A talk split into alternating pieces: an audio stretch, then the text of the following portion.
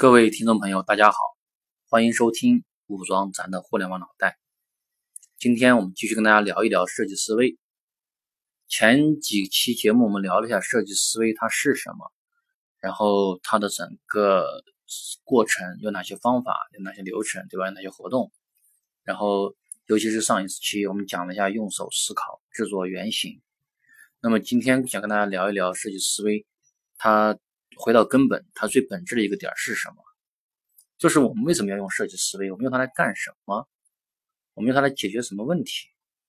我们用的时候，我们应该围绕着哪一个点来做这个事情？不知道大家有没有考虑过这个问题啊？现在特别流行一个词儿，叫做体验感。体验这两个字儿，正是设计思维的核心。那么现在大家都知道，我们不再像以前那样，对吧？你这个企业创造出一个产品，你打打广告，像我们90年代那些企业，大家都去竞标央视的黄金时段，只要你广告打出去了，马上全国各地铺天盖地的就来买你的东西了。那现在这样的年代一去不复返，你企业再也不是说我生产出一个商品，打打广告就可以把东西卖出去的。你一定要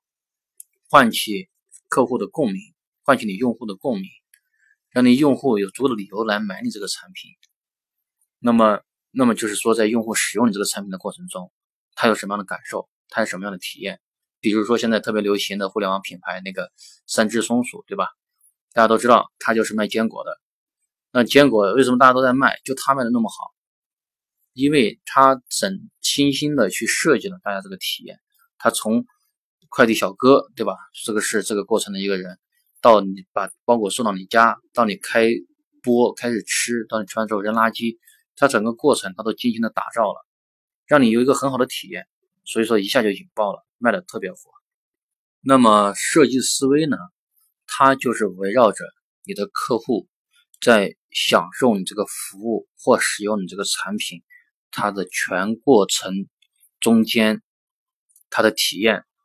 而进行思考的。所以说体验这二字是设计思维的一个最核心的一个东西啊。为什么现在设计思维这么重要？就因为我们现在已经是一个体验经济的时代了，再不像以前那样是买个商品这样的一个简单的这种商品经济的时代。那么人们的消费习惯从被动的接受你的商品，听你的广告，变成了主动的去寻求，主动的去参与其中，对吧？所以说像互联网思维里面说参与感，小米一直在说它的参与感那么重要，都是这个道理。所以说那我们要做什么呢？我们现在如果说你要设计一个产品或者设计一个服务的时候，你要做的就是精心打造并且设计你的用户体验，让它怎么样跟这个产品或者服务产生一个良好的连接，怎么样能够唤起它的一些情感上的共鸣，怎么样的给他创造一出独特的这样的一个体验感。那么这个就要求咱们首先你得去特别懂你的客户，你得懂他是什么情况下什么场景下来使用你这个产品或服务。那么最好的方法就是把他卷入进来，